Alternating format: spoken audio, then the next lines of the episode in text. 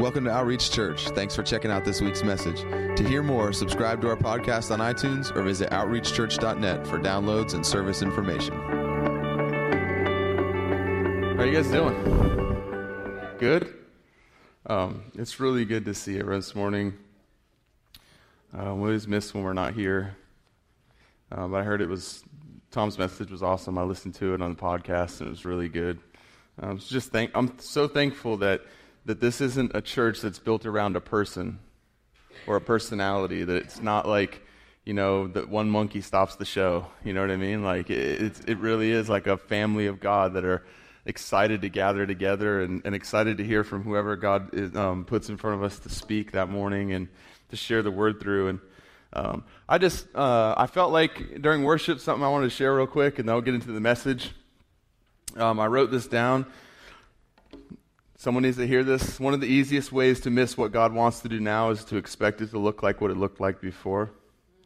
Because the Israelites always had a leader come and rescue them by overthrowing and defeating their physical enemies, they couldn't see that Jesus was here to overthrow and defeat the real enemy and lead them to true freedom. Because of that, they missed what God wanted to do. And I just want to just encourage you guys and challenge you guys that you know, it's awesome to know what God's done, but, but even better than that is to know what He's doing and to be looking for what is, what God, what are you wanting to do right now? We thank you for everything that you've done. We thank you for the history and the heritage that we have, but, but God, don't ever let us miss what you're wanting to do because we're so expecting what you have done in the past to be, happen again. And uh, so I just wanted to share that with you. I don't, I don't know exactly what that's for, but just really honestly, like, as you're seeking Him, be open to the fact that it may not look like anything you've expected before, like anything you've ever seen before, that maybe He wants to do something totally different in your life, that He wants to use you in a totally different way than you ever thought or than you've ever seen happen. And be open to that. Otherwise, you miss it. Jesus, the Messiah, is standing in front of them, fulfilling every prophecy. And yet, because they expected him to look like something, when he shows up and does everything that was prophesied, they missed it. And they didn't know that he was Jesus. They didn't know that he was the Messiah. And they totally missed what he wanted to do because they were looking for him to look like every other leader that had come before. They wanted a king to come with a sword and overthrow the empire. They didn't understand that their king was coming with a real sword and overthrowing the real empire. And so, um, I just want to encourage you with that. Uh, if you have your Bibles, you can open them up real quick to uh, Matthew chapter 7. We're going to go out of there a little bit, and then we're going to skip over to Timothy, and we're going to end up in Acts. So we'll bounce around a little bit. We'll have it on the overhead. Um, but I just want to challenge you guys and encourage you guys have a Bible like, have one that you read that you can make notes in. You know, it's, it's, alive, it's breathing, it's living, it's not sterile, it's not some once and done, read through it, put it on the shelf. It's a living, breathing document. It's, it's the Word of God, it's God Himself. And, and as you read it, the Spirit of God speaks to you, and different verses can mean different things at different stages of your life. There's been so many verses in my life that have meant different things to me in different seasons, and God spoke different things to, to me through that verse. And so it's good to be able to just write it down and keep record and know what God's saying to you in that moment. And have a Bible that you read, that you understand. Get a good translation. Anything but the message. I'm just kidding. The message is great for if you're reading along with a with a with a different version, but I would not make the message the one that you read all the time because you can miss kind of some of the stuff that's in there um, through it. But but man, if, if whatever one you can understand that God can speak to you the easiest through, get that and have it. Um, and the reason I want to talk about this this morning is because just what Zach was talking about with Wednesday night, I felt like there's something that God wants to do is that it, within this, this body, within his people in general, but, but specifically here, is to create a culture of celebration and testimony to where we actually are excited and testify about what God's doing, and that the highlight of our week isn't what happened on Sunday morning in church. And it's awesome when great things happen here on Sunday mornings, but it's even better to know that that can happen anytime, anywhere that we are, because the Spirit of God is in us. He's not in a place. He's not contained in a box anymore. He's not carried on the shoulders of people anymore. He's contained in the hearts of men. And he was no longer content to make his dwelling in tents made with human hands. So now he took residence within you and I. And if we really believe that, then everywhere we go, there's opportunity that the kingdom of heaven wants to influence the kingdom of this world. There's every opportunity that when you walk into a place, God has you there for so much more than what you thought. That you went in there thinking that you were going to the DMV to get your driver's license renewed, but you were really going there to share the gospel with the person that you sat next to. And I, I just want to say this, and I'm guilty of, of this as anybody, so, so please don't hear this in a condemning way. Man, but so much of life is passing by while we stare at a screen. So many opportunities are missed while we stare at a screen. There's people next to us everywhere we go. And yet, so many times, nobody even sees because we're so busy looking at a screen in front of us. I'm not bashing technology, but I am saying, please, you guys, like, let's be people who are aware of the people around us wherever we go.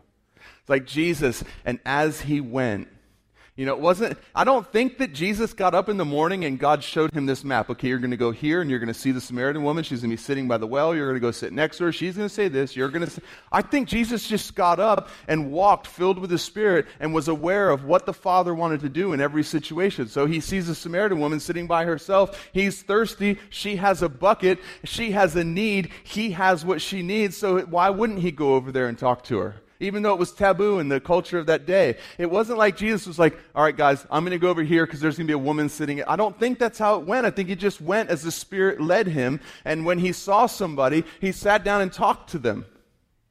And in talking to her, he realizes, okay, this is she is. God gives him a word of knowledge, something that, she, that he knows about her that he couldn't know, which unlocks her heart and she's able to hear what he has. Listen, God wants to do the same thing for us. But the first thing Jesus did was sit down and ask her to ha- if she could give him a drink. You realize he didn't float onto the scene, drop down out of the sky, and dazzle her with some amazing thing. It started by him just sitting next to her and saying, Can I have something to drink? You're asking me, see, it went against all the cultural taboos of the day that a man would talk to a woman, that a Jew would talk to a Samaritan. And she says, You want me to give you a drink? She says, Yeah. Why? He's thirsty. She has a bucket and there's water. But he also understands if I can talk to this woman, if I can talk to her, if I can get her to talk to me, if I can engage with her, what's in me can get inside of her. And she needs what's inside of me more than I need what's inside the well. But that's a way for me to get what's in me into her. So he sits down next to her and starts a conversation.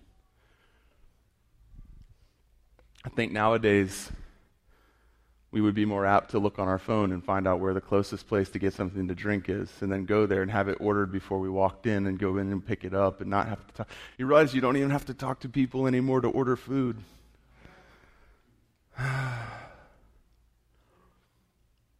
what a golden opportunity. Like they're being paid to stand there and listen to you. They can't get away.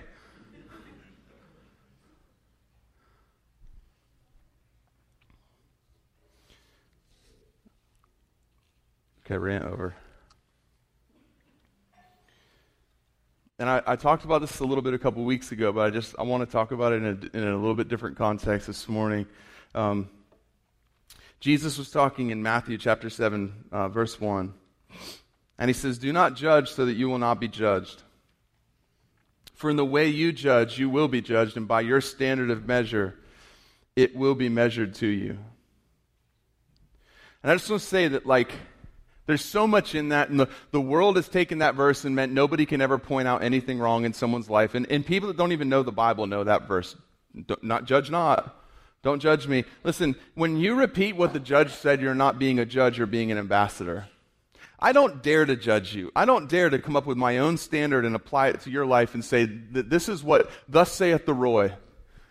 That's, that's judging. That's me making a decision. That's me being judged and me deciding. I'm looking at the evidence and I'm saying, well, based on the facts presented to me, this is what I believe. That's a judgment. But when I tell you, listen, the judge has already spoken and this is what he declared, I'm not being a judge, I'm being an ambassador for the kingdom. I'm declaring to you what the judge, the only righteous one, the only righteous judge, the king, what he has declared. That's not me judging you. That's me simply saying, this is how God has judged, and it's for your own good. It's not to harm you. It's not because he doesn't want you to have fun. It's not because he wants to ruin your life. It's because he sees the end of the road that you're on. And even though for a moment it seems like a great time, there's trouble ahead. The bridge is out. That's not being judgmental. The most judgmental thing that I can do is look at you and decide that you're not worth my time to tell you what the judge has already spoken and let you continue to do something when I know full well what the word declares that that life leads to. That would be unloving. That would be judgmental. And so, but then he says, For in the way that you judge, you will be judged, and by your standard of measure, it will be measured to you what he's saying is, is, listen, if that's how you want it to be, like if you want to just make up your own opinions and go around and you decide what's bad and you declare this and you declare that, that's the way that people will treat you. And then he says, for by your, by the standard of your measure, it will be measured to you. In other words, you determine the way things are given to you by the way that you measure things out. And so I want to I want to just talk about that in, in the context of this. I believe that, that God is, is building in us this, this culture of celebrating and of testimony. And listen, if if you can't handle when somebody has a testimony and you can't celebrate with them unless you feel like they deserve it or unless you feel like they've earned it. And listen to me, when people are blessed by God, many times they did nothing to deserve or earn it other than be loved by Him. And we have to get over that and not be offended by that and not start looking at their life and going, Are you kidding? They got, or what? They, why would they? Why would God? Didn't He, doesn't He know? And we start making up all these reasons. And what we're revealing is, is that we believe that people should only receive what they deserve or what they have earned. The problem with that is, if that's the way that you measure things out, that is what you're declaring to God that you want things measured out to you by and you're telling him, God, I only want what I've earned or what I deserve. Trust me, you do not want what you've earned or you've deserved compared to his favor and compared to his grace, compared to his mercy. And if we lose the ability to celebrate with people when they're blessed, or we reserve the ability to celebrate with people who are blessed for those who we feel like have earned it or deserve it, we will cut ourselves off from receiving unmerited, unearned, and undeserved favor from the Father. And it's not because his heart has changed, it's because he will not break his own word. And if he declared that your standard of measure is the way that it will be measured to you, trust me, your standard of measure is the measure that it will be given to you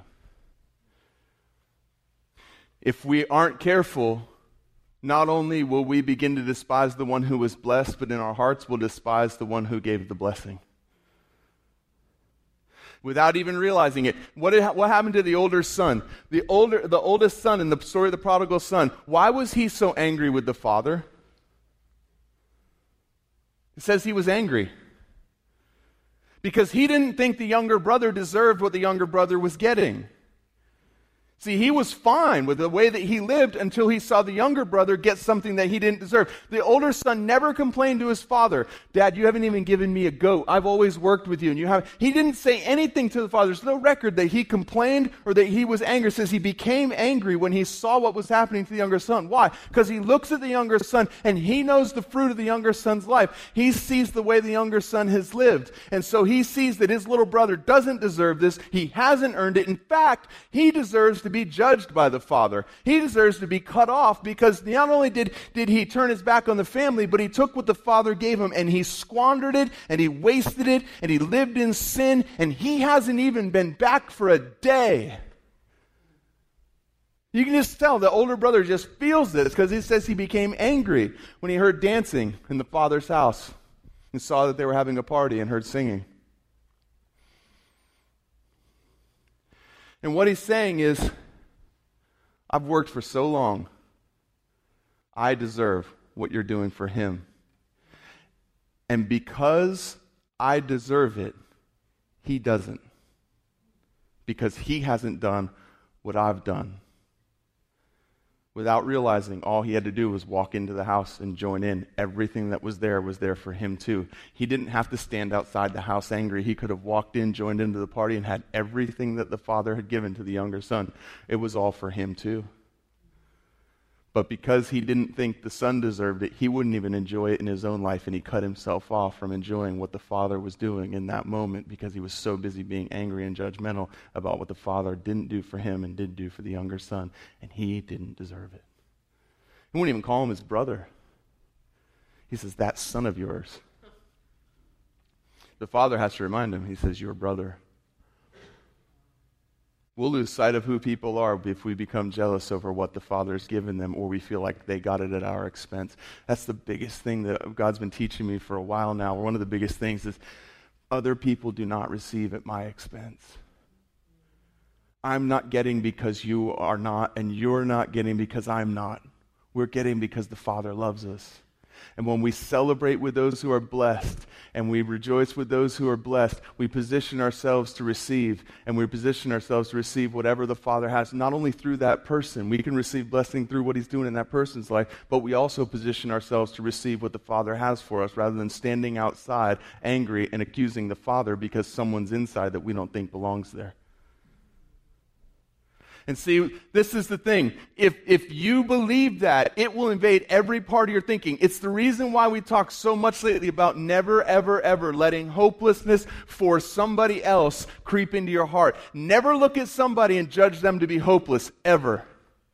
Because the only way you can do that is to say they are outside of God's concern or outside of His desire to reach them or to do something in their life. And the second you do that for somebody else, you give that seed a place in your heart to grow. And at some point, that seed will reproduce fruit in your life, and you'll find yourself feeling like there's no hope for you because you gave it place at first in your life about somebody else. And the same thing with this is if we start to do that and we start to look and judge whether people should or shouldn't be blessed based on what they've done, if we don't, if we do that without realizing it, and I don't care if you say you won't, I trust me, that fruit will reproduce itself inside of you. That seed will produce fruit. And pretty soon, not only will you feel like other people shouldn't be, you'll require others to deserve and to earn your love and the goodness of your heart because with the measure that you give, it's given to you. And it's this continual cycle where you feel like everything you have, you've worked for and you've earned. And so anything that you give has to be something that somebody has earned or worked for. And you'll have relationships with people where they have to earn your love and they have to earn your favor and they have to earn your heart because you feel like everything that you receive, you earned and you worked for instead of understanding that it all came from Him and being thankful and just rejoicing and celebrating with people when they're blessed. You remember the story of the servants? God hires, the, the master of the vineyard goes out and he hires a servant in the morning and then in the afternoon and then in the evening and then right before the workday is over. He brings them all to work and he tells them all before they get there what they're going to be paid. He tells the ones in the early, the earliest ones, he says, You guys will come work for me and I'll pay you this. And they're happy with what they receive when he comes around and he pays them until they see what the other people received. See, they were totally fine getting what they had worked for and getting the blessing the Father had given them until they saw, wait a minute. They got here an hour ago. And they got the same thing that, see, we'll do that if we're not careful. We'll see people who are walking in something that we feel like we've worked for and we've earned and they haven't paid the price for. And if we're not careful, we'll look at them and judge and go, wait a minute, how do they think that they can do this or they can do that? Or why would God, if they've only for when I have for, and fill in the blanks with your favorite thing that you look around and see in other people? Yeah, I know. There are things in the Bible that talks about, you know, not letting a young believer be in a position of leadership because they can be easily filled with pride and stumble. I get that. But that doesn't mean that the gifting that God's placed in their life doesn't start developing as soon as they're born again and they don't start walking in it. They're just not put into a position of authority with it because then it can harm people if they fall. And God wants to work humility before He puts them in a position like that. I get that. But listen, don't look around and despise what somebody's walking in and judge that they shouldn't have it or they don't deserve it because they've only been walking for X amount of time. Because what you're doing is you're saying to God, God, I feel like the only people who should have that gifting or that thing, the only people who should receive from you are people who have worked for it, who have earned it, and who deserve it. And because you've decided that that's the standard you want God to use with others, you're telling him that that's the standard you want him to use for you, and he'll honor his word. And it's not his fault.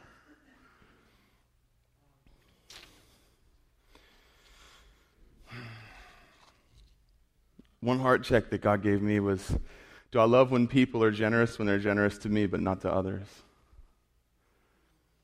Do I love how generous people are when they're generous to me, but not quite as excited about it when they're generous to others? Do I have a deep need for things to be fair rather than enjoy the favor of God?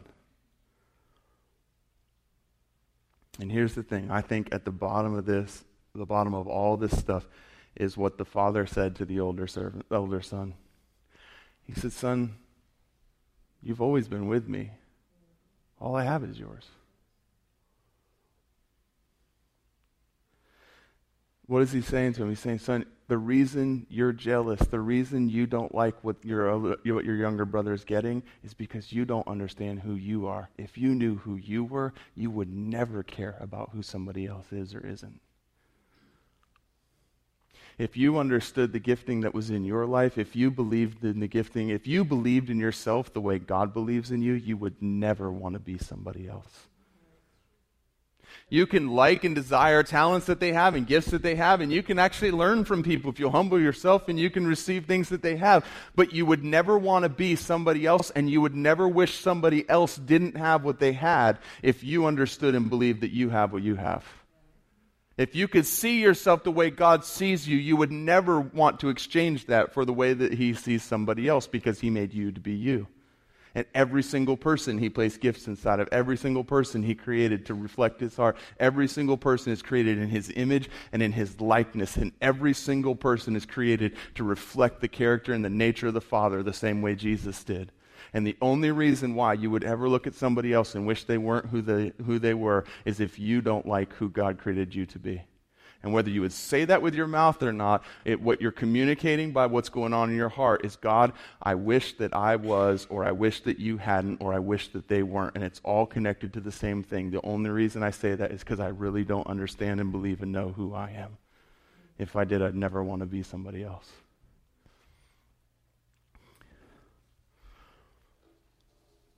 Sometimes we're more aware of the talents and giftings in other people than we are of our own.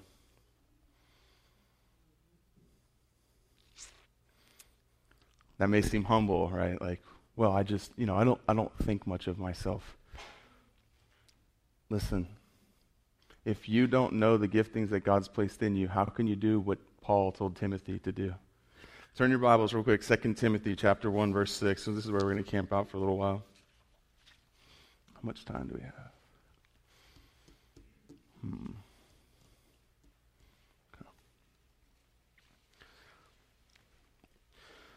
2 Timothy chapter 1 verse 6 Timothy's talking uh, Paul's writing this letter to Timothy and he's reminding him about the different things that God placed in his life and the faith that he has. And then he says for this reason I remind you to kindle afresh the gift of God which is in you through the laying on of my hands. For God has not given us a spirit of timidity but of power and love and discipline Paul says to Timothy, he says, Listen, I'm reminding you there's a gift that's in you because I placed my hands on you and God imparted a gift. Now, let's not make that a formula like, well, the way we receive gifts from God is that someone comes that's anointed, lays their hands on me, and suddenly I receive it. That was how God wanted to give that gift to Timothy. But it doesn't mean that all you have to do is go to somebody and say, lay your hands on me, and you're going to receive what they have because it wasn't like that with everybody. Okay? So, so be careful. Sometimes there's this tendency that we have to want to make a formula of things, and we read an instance in the Bible and we make that the rule, and we say, okay, so this is the way you receive gifts. It's someone who prays for you, and then you receive something. Well, that is the way it happens unless it doesn't.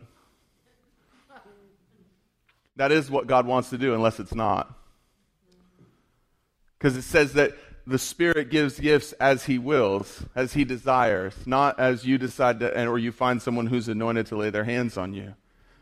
So that, that is a way that God does it, but it's not the only way, and it's not going to happen every single time. You, you don't need the anointed man to get his hands on you. You need for your heart to be put into the hands of the one who anoints.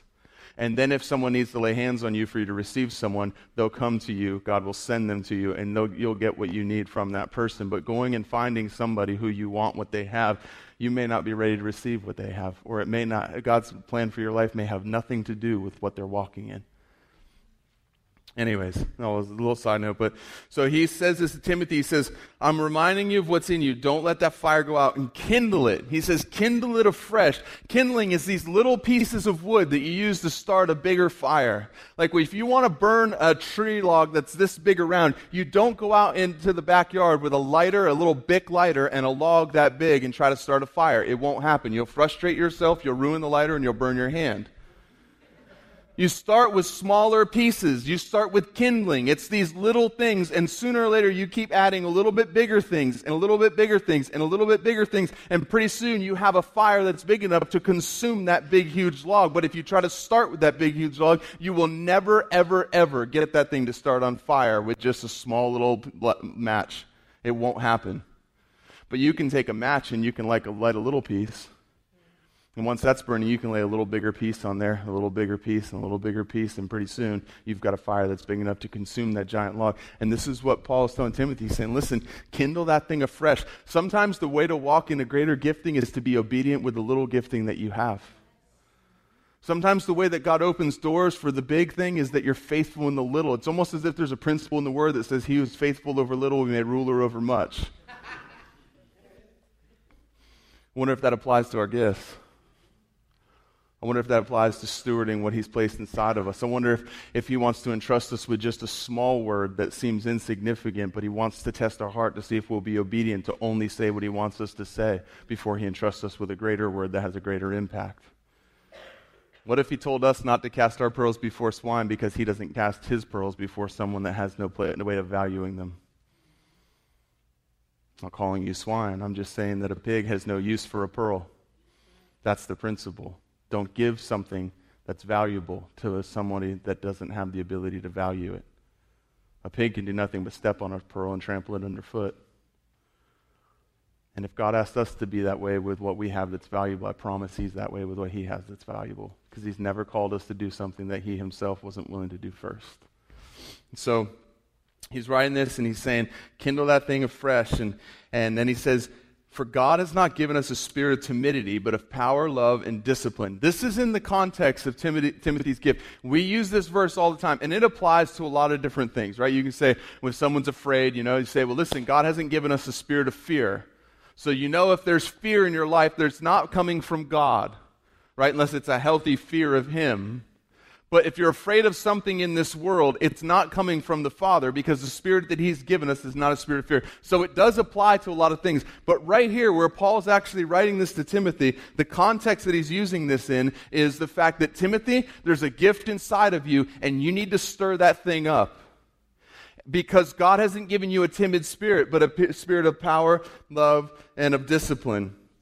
And so he's saying, like, this is not something that's timid. Like, giftings in our lives that God's given us are not to be treated timidly. It's not like, well, yeah, I mean, I, I guess I, I kind of have this, this thing. I don't know. Maybe God has sort of gifted me. Like, I mean, he's gifted everybody, so I'm sure he has gift. No, it's like, listen, God's placed something inside of me. And I'm not going to just timidly walk around as if I'm nobody. I was nobody, but when He found me and placed His Spirit of God inside of me, I stopped being nobody and I started to become a son of God. There's a huge difference in who I am without Him and who I am now that I'm born again and filled with His Spirit. And I understand that before I was born again, I was nothing. My righteousness was as filthy rags. But that all changed when I became born again. And to see myself the way that I was before I became born again is an absolute disgrace to the blood of Jesus because I'm no longer who I was. I am who he says that I am now that I'm born again into, the, into his son Jesus. I was born the first time into Adam, the second time into the second Adam, and he will never see me the way that I was born the first time now that I've been born again a second time into his son. And for me to see myself that way is not humble. It's the worst form of pride there is because I'm exalting my own knowledge above the knowledge of God. I'm saying, God, I know your word says that, but you don't know what I've done, as if God forgot about the things that I've done. And so it's, it's, he says, the first thing he says is, and, and like, like, we, we talked about a couple weeks ago about just about personal responsibility, right? Like, well, you know, it's all God. No, it is not. It's not all God. It can't be. Otherwise, Jesus couldn't stand on a hill, look down at Jerusalem, and say, Oh, Jerusalem, you who stoned the prophets, how I would have loved to gather you under my wing like a mother hen does her chicks, but you wouldn't let me.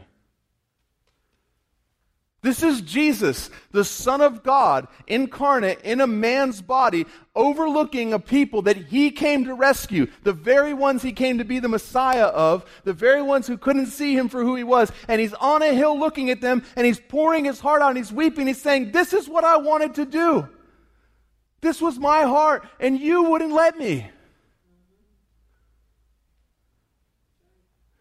So, no, it's not all Him. The ability to do it comes from Him. The faith that we have is a free gift of His, but it requires us to actually act on what He's placed inside of us because without that, He'll stand on a hill, look at me and you, and say, Roy, this is what I wanted to do, but you wouldn't let me. He's not a puppet master.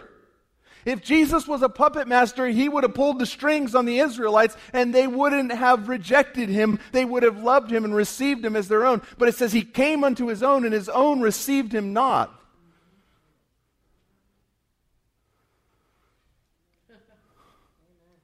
He's not doing this. You're not a puppet on a string.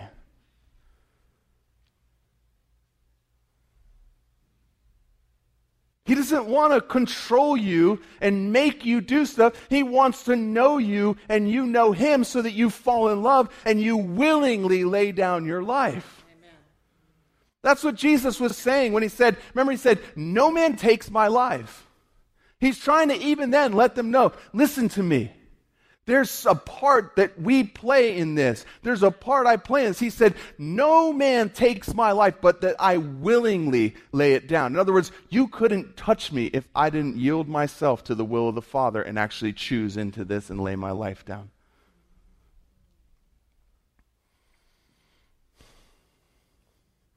If Jesus wasn't a puppet on the string,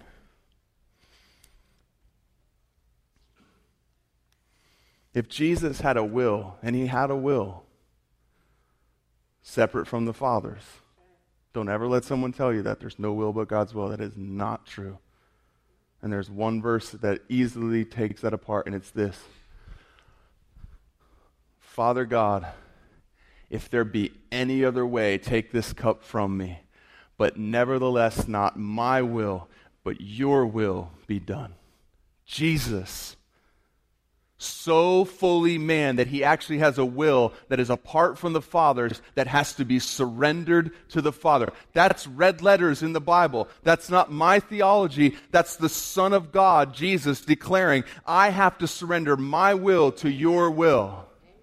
He didn't say, Father, if there's any other way, take this cup from me, but nevertheless, not my will, but my will be done. That wouldn't make any sense. He's in front of the Father, he's sweating like blood, and he says, Father, if there's any other way, because he knows what he's about to go through. And he knows that he's going to be rejected, and it's for the people. It's not for himself. He said, I didn't come for me. So he's not talking about for himself. He's not afraid of what it's going to be like. He's afraid that these people are not going to see him for who he is. He's going to die, and they're never going to receive him as, as their Savior. And he's saying, Father, if there's any other way than these people turning their backs on me and rejecting me and doing the work of the enemy, if there's any other way, Father, let it happen that way. But nevertheless, not what I want but what you want be done.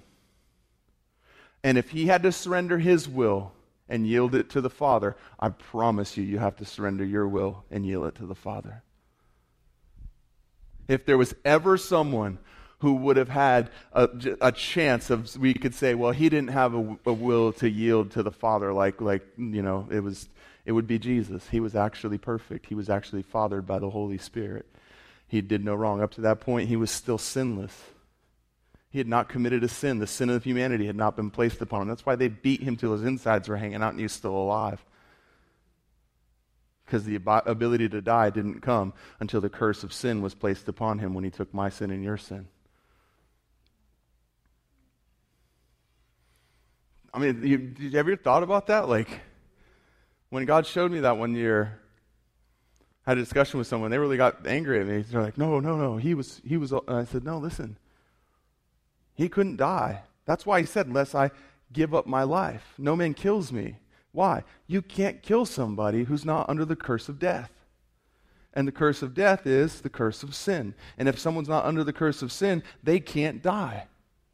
Which is why when you become born again and you die that first time, when you willingly, like Jesus, give up your life, no man takes it from you. The Father doesn't take your life. You have to actually give your life up, just like Jesus. And when you die that time, that's the only time that you ever die because you're redeemed and you're born again from the curse of death. And though your physical body is still under that curse and it's going to pass away, you never do because though those who are in Christ, though they sleep, they shall never die. That's what he's saying is listen, once you, it's, it's appointed once for man to die. One time. That's it. One time you die. You get to choose what that day is. You can delay it to the end of your life, and your death can come with your physical death, or you can choose right now to die to yourself and let yourself be nailed to the cross with Jesus and be lowered in baptism into his death so that you can be raised into newness of life in his likeness and in his image. And you can choose that today. That's your choice. And just like Jesus, you can sit before the Father and you can say, Into your life I commend my hands. You see, everything Jesus did at the end there was all to give us a picture of what it looks like for us. Every bit of it. He had to yield his will, he had to surrender his life. He had to actually not love his own life to the point of death. Why? Because he's a good leader and he never asks us to do something that he wasn't willing to do himself first.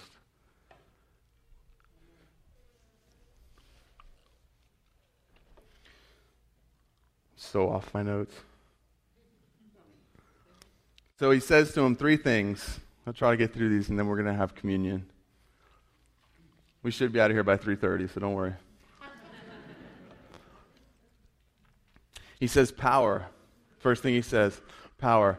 And I believe what he's talking about there is a full expectation that the power of God lives and dwells inside of me. And that I expect when I do what the Father is telling me to do, that He will do what He promised that He would do. It's not like this, well, I don't know, you know, maybe we'll just maybe and, and if it's your will or all that kind of stuff. Listen, those are those prayers, like when you're when he didn't say, you know, Jesus never said to pray for the sick. James did. And I'm not discounting that, but I'm not but I am saying Jesus never said pray for the sick. He said heal them. Well, yeah, but I mean that's Jesus doing it. Yes, absolutely, 100%. Don't ever hear me say anything and think that I'm talking about in my own power. Well, yeah, but you can't do anything without Jesus. I fully understand that, but I also fully understand that the same Jesus I can do nothing without said, And I will never leave you, and I will never forsake you, and lo, I'm with you always, even to the end of the age. So I'm never without him as long as I'm walking in his will. I can get off on my own. If I'm off doing my own thing, not following the leading of the Spirit, walking after the flesh, He's not empowering me to do that. He's screaming the whole time for me to turn and come back. But He doesn't leave me. And so in Acts chapter 3, it says, Now John, Peter and John were going up to the temple at the ninth hour, the hour of prayer, and a man who had been lame from his mother's womb was being carried along, whom they used to set down every day at the gate of the temple, which is called Beautiful, in order to beg alms of those entering the temple. When he saw Peter and John about to go into the temple, he began to ask to receive alms. But Peter, along with John, fixed his gaze on him and said, Look at us. And he began to give them his attention, expecting to receive something from them. You realize, like, he expected to receive something? James says, and when you ask, expect that you will have what you ask for, because if you don't, you're an unstable person, double minded in all your ways, and let that man expect that he will receive nothing from God. You realize that even though this man didn't know what he was going to receive, he was expecting to receive something. That positioned himself to actually receive what the Father wanted him to get. It says, he fixed his, he began to give them his attention, expecting to receive something from them. But Peter said, I don't possess silver and gold, but what I do have, I give to you. In the name of Jesus Christ the Nazarene, walk. And seizing him by the right hand, he raised him up, and immediately his feet and ankles were strengthened. With a leap, he stood upright and began to walk, and he entered the temple with them, leaping, walking and leaping and praising God. And all the people saw him walking and praising God. See, this is, I believe, what Paul's talking about. He says to Timothy, he says, a spirit of power. It's you have to understand that you actually have power inside of you. Peter had to believe that there was something inside of him that was more valuable than what the man was asking for. The man was asking him for the most valuable thing in, the, in this world, and that's silver and gold. But Peter looks at him and says, I have something. What's inside of me, what I carry, is greater than what you're asking for. And it's worth more than what you're asking for. Because Peter believed that the power of Jesus Christ, the Nazarene, actually lived and dwelled inside of him. And so he risked making a fool of himself because he believed not timidly. You realize there was nothing timid about what Peter did because it doesn't say, and the man's ankles straightened and the man stood up. It says, and Peter reached down with his hand and grabbing the man by the hand, he pulled him up, and as he did, his ankles were straightened. You realize that the man's ankles don't get fixed, he falls flat on his face, and Peter looks like a fool? You realize it wasn't the words alone that actually made the man's ankles grow, but it was Peter physically grabbing him and lifting him up. It says, and as he lifted him up, his, immediately his ankles were straightened. And seizing him by the right hand, he raised him up, and immediately his ankles, his feet and ankles were strengthened. It's one thing to just say something. It's a whole other thing to actually believe it so much that you act on it and risk looking like a fool because you trust the power of God that's in you greater than the power that's in the world. The man expected to receive something. He didn't understand what he was about to receive, but, he, but Peter understood that what I have is greater than what he's asking for, and the power of the living God, of Jesus Christ of Nazarene, lives and dwells inside of me. This same Peter, when he wrote to the church later, would say, To those who have attained a faith like ours. Peter. Peter, that when he walks, his shadow heals people. Says they would lay them out on the sidewalk, that his shadow would pass over them and they would be healed. When he writes to the church, when the Holy Spirit moved in his heart to author a letter to the church that was to be read then and is to be read today, he says, to those who have attained a faith like ours.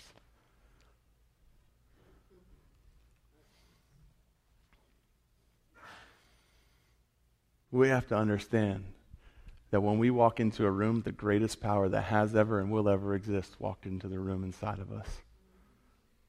That will change. I promise you, if we'll believe that, it'll change the way that we think.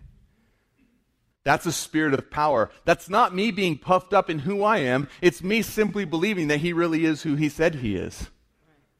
Has nothing to do with me.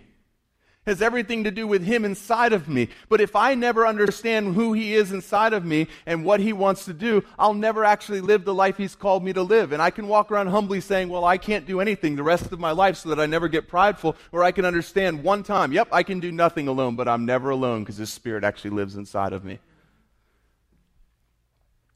And he says, Love. Power. And he says, Love. And I think love is the thing that keeps it from becoming prideful. It's what keeps the powerful person humble. Because I understand this isn't for me to build my kingdom. It's not for me to build my empire. It's for me to lay it down to see other people take up their, their cross and walk. It's to see other people come alive. I'm not doing this because I have a need. I'm doing this because I really believe that the hope of the world is Christ in me. And that if you have a need, Christ is the answer for every single need, and He happens to live inside of me. I genuinely believe that. I genuinely believe the gospel is the answer for everything. Amen. I genuinely believe that Christ in you is the hope of glory for the world. That Jesus said, I came into the world. He said, the light came into the world and the men not, loved it not. The light came into the world. Jesus is the light. John says, the light came into the world. He's talking about Jesus. But then Jesus then says, when he passes it on, you are the light of the world, a city on a hill. So at one point it was Jesus who was the light of the world, but he intended that Jesus, that he himself, his light would take up residence inside of you and that you would become the light of the world. And we have to actually believe that.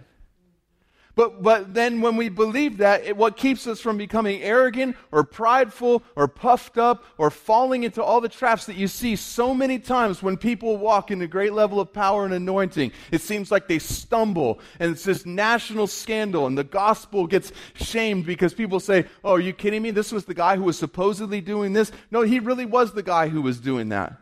Listen, David, you could say that about David. Oh, really? A guy after God's own heart? He's a man after God's own heart. That's what the word says.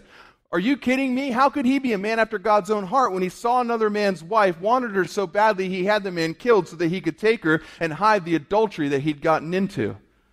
See, if we're not careful, we'll instantly start looking for things wrong. And that's what happens, unfortunately, in the world. But we can't expect them to react differently because they don't have the same eyes and the same knowledge that we have. So all they're doing is reacting to what they see. So when another pastor comes out that he was having an affair, another pastor comes out that he was living this way or living that way, it brings shame to the gospel because people who don't know Jesus look at him and say, Are you kidding me? I thought this was the guy that when they brought people to him and they prayed for him, they got healed. And love, I believe, is the thing that keeps that from happening because love is what keeps us humble because we understand I'm doing this not for a need in me. I'm doing this because I love you. It's Jesus. Whoever wants to be great in the kingdom must become servant of all. How do you do that? By actually loving people enough to get down on your knees and wash their feet, even though you know that one of them has it in their heart to betray you. It's got to be the answer because it's all Jesus ever gave us. We have so many problems, I believe, partially because we have so many answers. We have so many problems because we have so many solutions. If you've got a problem, we've got 17 books and most of them are just psychology with a little bit of Christianity mixed into it. And they say nothing that Jesus ever said. And you can't find it in the teachings of Jesus. You can't find it in the life of Jesus. You can't find it in the teachings of the life of the apostles. You can't find it in your Bible. But we take a verse and we construe it and we mix it with a little bit of psychology. And the next thing you know, we're presenting people with something that Jesus never presented people with as if we found a better way. You want to talk about prideful? I can think of few things more prideful than saying, Yeah, I know that's how Jesus did it, but we do it differently because we know something that Jesus didn't. We would never say that with our mouths, but we'll say it with our lives when we prescribe things other than the gospel as the answer because that was the only answer Jesus ever gave people. Sits with the woman at the well. We talked about earlier, right? She's got all these problems. She's seeing all these men. I don't have a husband. You've spoken truthfully. The man you're with right now is not your husband. You've been married five times before. This is a slam dunk for psychological healing. You don't trust men because your father wasn't there for you, and so you've been looking to be received and loved by a man, and so you keep going from husband to husband to husband looking for the love your father should have gave you. You have to go back in time and heal the person that I came to kill so that the person I came to give life to can be okay. That's not what Jesus said. He looked there and said, You're looking for me.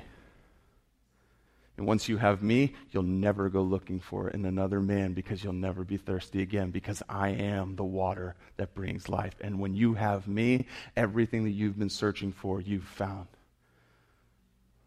Why would we give people any other answer than that? How dare we? And I don't, I'm not, this isn't to put down anything. I believe that, that there's a great need for Christian counseling, but I believe Christian counseling should be listening to what people have to say and then giving them the gospel in return because that's what Jesus did. I'll, I, I will run the risk of getting to heaven and finding out there was a better way than what Jesus did. I'll take that risk. I'll take the risk that one day when I get to heaven, God will look at me and say, Well, why didn't you do it the way that so and so did it? That was way better than the way Jesus did it. I'm willing to take that chance and be wrong. It's just the truth.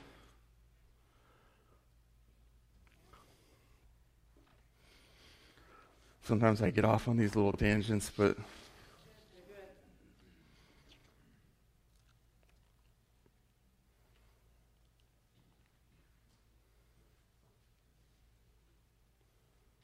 Truly loving people means that people aren't a way for me to get somewhere that I want to go.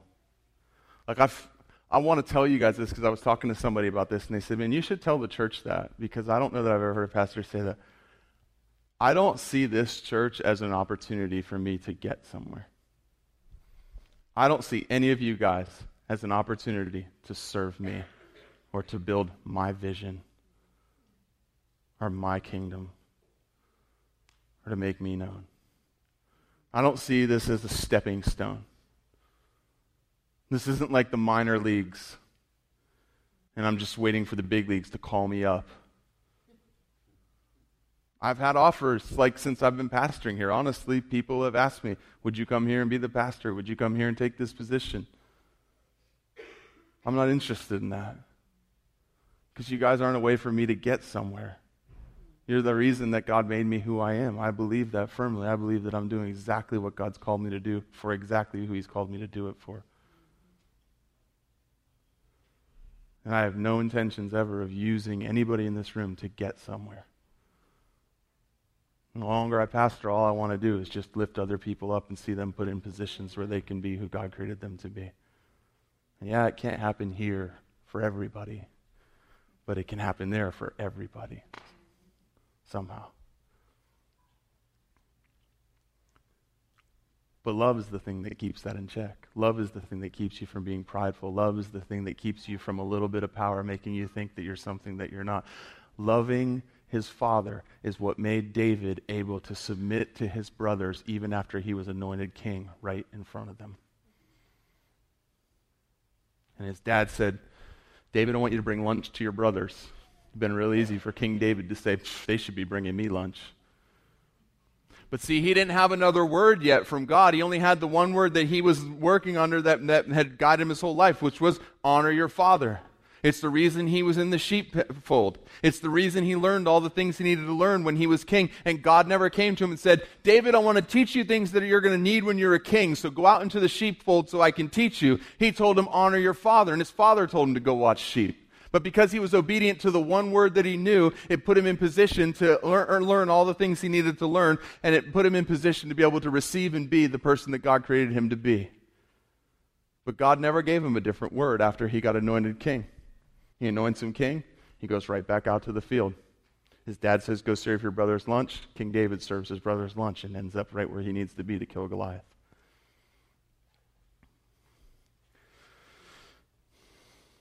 And he says, discipline. You know? Actually, let's save that one for next week. See, I want to talk a lot about that one. I do, because I think that word's been so misunderstood and I think it's been so abused that it's become something that people are afraid of and it gets taken out of context. But there's an amazing side to being a disciplined person that's beautiful and that unlocks so much. And so I don't want to get through it quickly because we're going to take up communion now. Um, so if our elders can start getting the communion stuff ready. Yeah, you could play. That'd be great.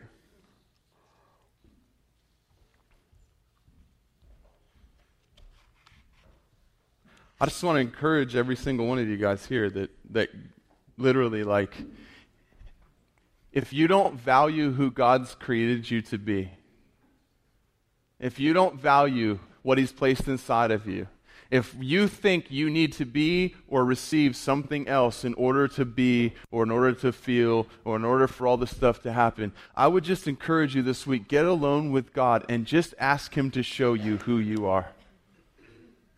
Get alone with the Father. Don't listen to a podcast. Don't try to read a book. Don't try to discover through other people. Just get alone with Him and say, God, you created me and you said that I'm amazing and you said that you placed your spirit inside of me. And so there must be something that I don't see. I want to see myself the way that you see me. I want to value everything that you've placed inside of me. And I feel like right now I don't even see what you've placed inside of me, so I can't even value it properly. But God, I'm finding myself looking around at other people and wishing they didn't have things that I have or that they have, or I'm finding myself wishing that I was somebody else, or I'm finding myself wishing I had something more than what you've given me. And God, I just want to know what you created me and who you created me to be so that I can value myself the way that you value me, so that I'll never ever look at somebody else that's blessed and think that they're blessed because I'm not. I want to be able to rejoice with every single person. I want to be able to honor a prophet in the name of a prophet so that I receive his reward. Like, seriously, if you're not excited, if you don't have a spirit of power inside of you that's excited about who God made you to be, get alone with Him and ask Him. He'll show it to you. He's so much more committed to you becoming the person He created you to be than you are. You're not begging Him to do something He doesn't want to do. You're simply giving Him permission to speak something He's been wanting to speak and been waiting for you to re- want to receive. I promise. So we're going to take communion up. And we talk about this about every time we take communion because I think there's just been so much that's been said about communion that I'm not sure about. But I am sure of this. Paul said, if you would judge yourselves rightly, because you don't judge yourselves rightly, many among you are sick or even sleep. He was talking about die said, because you don't judge the body rightly. And he said, you have to judge yourself. And so that has been taught to people over time. If we're not careful, that message has literally been taught to people that, you know, before you take communion, you have to check your heart and make sure that there's not any sin there. And if you have any sin, you better make sure you confess it before you take communion. Otherwise, you're taking communion unworthily. You know, let me tell you something. That is the most unworthy way that you could ever receive communion ever because you're saying my worth to receive communion is based on my actions and not the actions of Jesus. The only thing you have to examine yourself for and examine your heart for before you receive communion worthily is this Am I in Christ? Am I born again? Have I received the gift of the Holy Spirit inside of me? Has I become a new creation? Has the blood of Jesus really covered every single sin? Has God really forgiven all my sins and is remembering them no more? That's the only question that we have to ask ourselves because the only way to receive it unworthily is if you come up here and you received it based on your own actions, your own merit, because on your own you are never worthy to receive that. But if you're in Christ, you are always worthy, not because of your own actions, but because He made you worthy. Because He became sin who knew no sin, that you might become the righteousness of God in Christ Jesus. He didn't act sinful so you could act righteous, He became sin so that you could become righteous and who God has called holy, let no man call unclean. It says, Don't you know the temple of God is holy, and that is what you are? That's God. That's, that, that is the Word of God letting you know that you are holy. And if God has called you unholy, let no man, and especially yourself, call you unclean. So just take a second and, and, and we're going to give you a chance to respond real quick. If you have never, ever, ever yielded your life into his hands, if you've never followed the leading and the lordship of Jesus and said, Father, into your life I place my hands, if you've never surrendered your life so that you could be a new creation in Christ, born again, and Jesus actually, that you come off the throne of your life and Jesus take his rightful place on the throne. If you've never done that before, you can do that right now, and you can receive communion with the rest of this family as worthy as Jesus. Is there anyone here that wants to do that? It's an amazing thing. It's, I don't have everyone drop their heads and close their eyes because, man, I think it's exciting and we'd all want to see it if someone was going to do it. No. Eh. I'm serious. Look, Jesus said, like, it's nothing to be ashamed of. Like, all you would say is, you know what? I've been the king of my life, and I realize that I would like to surrender my life to the kingship and the lordship of Jesus. I want to accept the fact that he died on a cross for my sins, and I want every single drop of blood that was dripped to the ground to fall on me and not be wasted, and I want to live the rest of my life a new creation in Christ. That's all we're saying. Yeah, so we're all family. Good. Stand up right where you are. We're going to come up the middle aisles. We'll come up the middle, we'll grab our communion stuff, and then we'll go back out the outward aisles, go back to our seats, and everyone will wait. But listen to me. Don't you dare not come up here because, well, you know, I, I think I lied last week. Because what you're saying then is, my worth to receive communion is based on my actions and my merit. The only thing that would stop anyone from coming and receiving worthily is that they're not a born again new creation in Christ. If you are, God called you holy. Let no man ever call you unclean. Not your own mind, not the devil, not anybody else. So, yeah, we'll start in the back. If you guys want to just start coming up. Yep, I think you're the back, Zach. Yeah, just come on up. Just come as quickly as you can. We'll, we'll, we'll try to make this as fast as possible. So we can all get together and, and take communion together. Um, we, we don't do the stale cracker. We, we, we have people that come here that love to bake, and, and they bake us awesome banana bread, and so we eat banana bread together and taste and see that the Lord is good. Because there is a somber part to this, right? Like we're remembering the death of Jesus, but we can't stay somber because when we remember his death, the next thing that comes into our mind is, but he didn't stay dead. And he's alive, and we celebrate the risen Christ.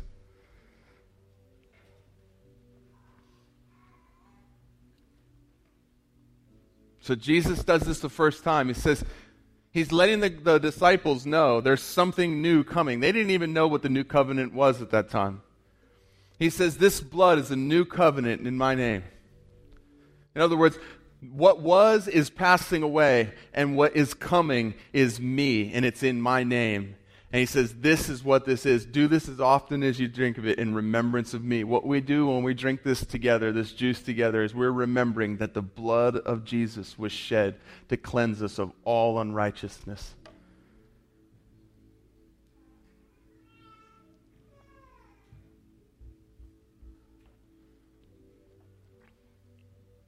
And he took the bread, it says, and he broke it. After he gave thanks, he gave it to them and said, This is my body broken for you. We know that it says in the book of Isaiah that he was wounded for our transgressions, that the, that the penalty of our sin was upon him, and that by his stripes we're healed. They laid the stripes on his back for our healing and he said, This is my body broken for you. They hadn't seen him beaten. They didn't know what he was talking about at that point. But they would one day see him be beaten for them, and they would understand this is what he was talking about when he said, This is my body broken for you. And by his stripes we're healed. When we eat this bread together, we're remembering that the body of Jesus was broken for us. That yes, his blood cleanses us of all unrighteousness, but there was more than just his blood. There was his body broken, that he was beaten for our transgressions, he was wounded for our transgressions, and by his stripes we're healed. If you need healing physically, emotionally, spiritually, any kind of healing in your body and in your mind today, there's healing in the body of Jesus and an understanding that he gave himself up for you. That's what Paul's talking about. He says, Many don't rightly discern the body. Most churches in America, most believers everywhere, rightly discern the blood. We get that his blood was shed for the forgiveness of our sins, but many of us don't rightly discern the body. He says, And because of this, many of you are sick or even sleep. That's Paul. Because you don't understand there was more than just being forgiven of your sins that was paid for at Calvary. There was more than just going to heaven one day when you die that was purchased by the beating of his body and the shedding of his blood. That he died that we could be completely redeemed.